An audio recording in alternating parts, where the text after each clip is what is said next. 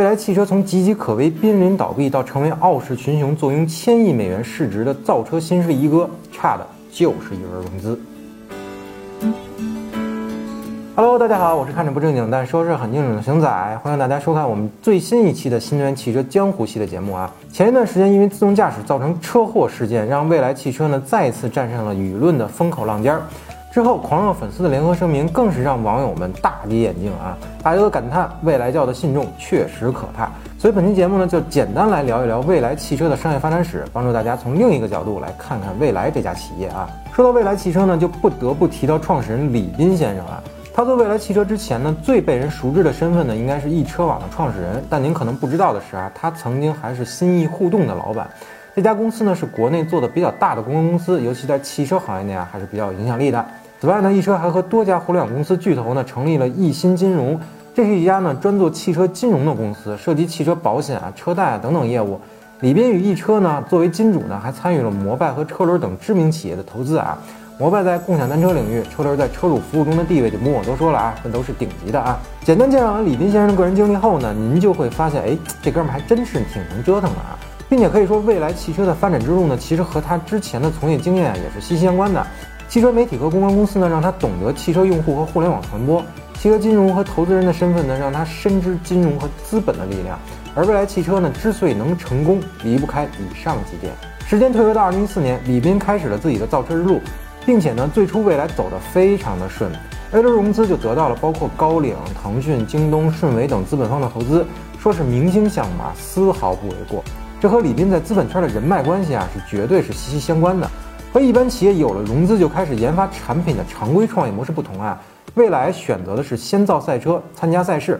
这一点呢，和雷军在创立小米之初啊，先做 M I U I 操作系统，后做手机的策略有异曲同工之妙。因为如今的汽车行业呢，是一个特别重资产的行业啊，百亿人民币的投入呢，只能说是刚入门。所以作为一家初创企业啊，直接造车其实并不明智，后果呢只有两种，不是产品胎死腹中，就是产品根本拿不出手。这一点呢，其实已经被印证了啊！不少造车新势力呢，已经完犊子了，活下来的呢，有几家也只能做一些老年代步车 Plus 级别的产品。所以，真正有追求的新势力车企是需要一些造势的东西，才好继续融资，凑够足够多的盘缠，才能开启造车之路。蔚来汽车这波曲线救国的战略呢，总体来说呢，还算是成功的，在 F E 赛场上的成绩呢，也还算不错，甚至有名车手啊，还获得了首届车手锦标赛的冠军。之后的 E P 九 电动超跑啊，更是成为了土榜怪兽啊，把纽博格林北环的圈速做到六分四十五秒九零啊，成为了当时最快的电动车圈速。哎，有网友可能会疑问啊，蔚来不是刚成立吗？怎么电动车技术就这么强呢？赛车不是要比民用车更难设计制造吗？没错，您说的太对了。因为蔚来这些车的绝大多数技术啊，并不是它自己的，而是欧洲的专业赛车公司提供的。E P 九 呢，更是基于这个勒芒的原型赛车做出来的。而蔚来呢，更多的其实是金主和赞助商的身份。换句话说啊，如果我们熊仔肯花钱，也能打造出一台顶级的赛车，但是哎，我们并没有这些钱。那么 F E 赛事和 E P 九 给蔚来带来了什么呢？是赛车技术吗？很显然，对于立志做民用车市场的蔚来来说，其实并没有用。李斌先生真正看重的是传播的影响力和品牌灵魂，这让不太懂赛车的人啊，就简单的认为蔚来是一家很有技术实力的公司，并且是有赛车基因的，是很高端的品牌。这点呢，看看保时捷或者法拉利就明白了。如果不是在各种赛场大杀四方啊，他们的跑车是很难会有这么多拥趸喜欢的。说回蔚来，那么两板斧过后呢，公司在二零一五年九月完成了 B 轮五亿美元的融资，二零一六年 C 轮一亿美元的融资，二零一七年三月六亿美元的战略融资，以及二零一七年十月的 D 轮十亿美元的融资。而此时蔚来还没有发布自己旗下的第一款民用车呢，但是前后呢却融到了超过二十亿美元。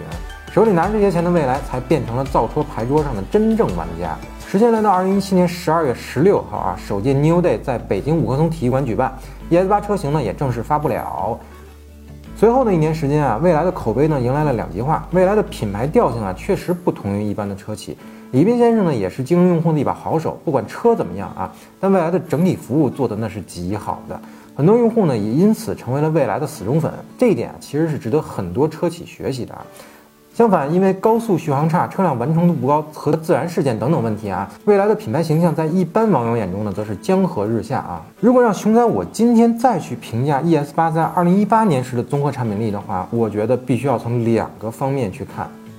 无论是作为一家自主品牌还是造车新势力啊，E S 八的产品完成度还算是及格的啊。但是四十多万元的价格，如果不考虑电动车号牌政策上的优惠啊，这款车真的是不值得考虑，因为能选车实在是太多了。所以说，如果是只能买电动车，那选 E S 八我能理解；但是如果是放弃燃油车买 E S 八，那熊仔我只能说我不敢苟同。 好，那么时间继续往前走啊，来到二零一九年，蔚来呢迎来了自己的至暗时刻啊，因为不断的烧钱去做车辆的研发、生产和一电家电服务。二零一八年，蔚来亏损了二百三十三亿人民币，算上一六年三十五亿和一七年的七十六亿，三年时间蔚来累计亏损了三百四十四亿元人民币啊，公司的财务状况呢非常差。 并且因为资本寒冬呢，即便李斌先生是个玩资本的高手，但未来想不出来新的钱也很难了。这时候，赵本山老师那一句名言一语成谶：人生最痛苦的事儿，你知道是什么吗？是人活着，钱没了。那么为了活下去呢，蔚来汽车开始裁员。媒体报道呢，蔚来资金链断裂，很有可能随时倒闭。更因为自然事件呢，蔚来和亦庄国投的百亿融资计划打了水漂，所有的利空呢，全都砸在了蔚来汽车身上。 公司的股价呢，也从一九年二月每股的十美元的高点啊，一直跌到了十月的 一点二美元的历史低点。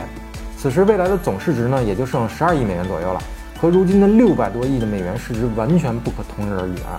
在当时那个情况啊，李斌想质押股权去融资，那都很难了。首先呢，手上的股票本身就值不了多少钱了。此外呢，资本从来都是火上浇油，很难雪中送炭。有几个投行敢把钱借给随时可能倒闭的蔚来呢？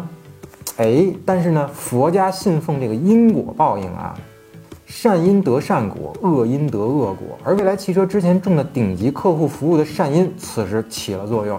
不管外界怎么评价 E S 八和 E S 六这两款车啊，但蔚来的用户们显然是满意的。也许是喜欢车啊，也许是喜欢这个蔚来的服务。在蔚来最危难的时候呢，反而是一些客户帮了蔚来一把。 有几十位铁杆的粉丝车主啊，自掏腰包在火车站、广场等地替这个蔚来投放广告。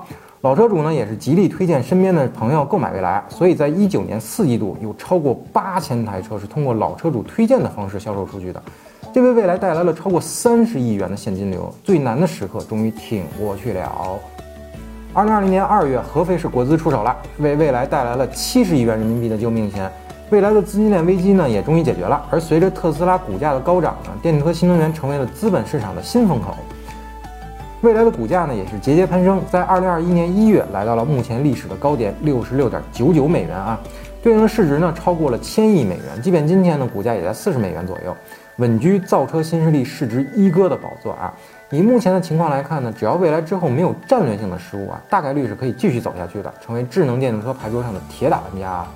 之后的故事呢，谁也不知道。但从上面的故事，我们可以总结出一些东西。当我们脱离开未来的汽车产品，只只从商业的角度来看，可能更容易理解未来的涅槃重生啊。李斌曾说过，没有一家企业是因为对用户太好而倒闭的。事实上呢，也确实是未来的用户救了未来。不管外界网友是如何调侃未来的啊，但是其实并没有那么重要，因为未来的用户觉得这家企业好就足够了。 并且呢，能让身边更多的人成为未来用户，资本市场呢也信这个故事，这就是商业的本质。好了，本期关于蔚来汽车的节目呢就先到这里。如果您对蔚来汽车有什么看法的话，欢迎通过评论区与我们互动。最后还是小广告环节，欢迎大家一键三连、点赞加关注支持我们，咱们下期再见，拜拜。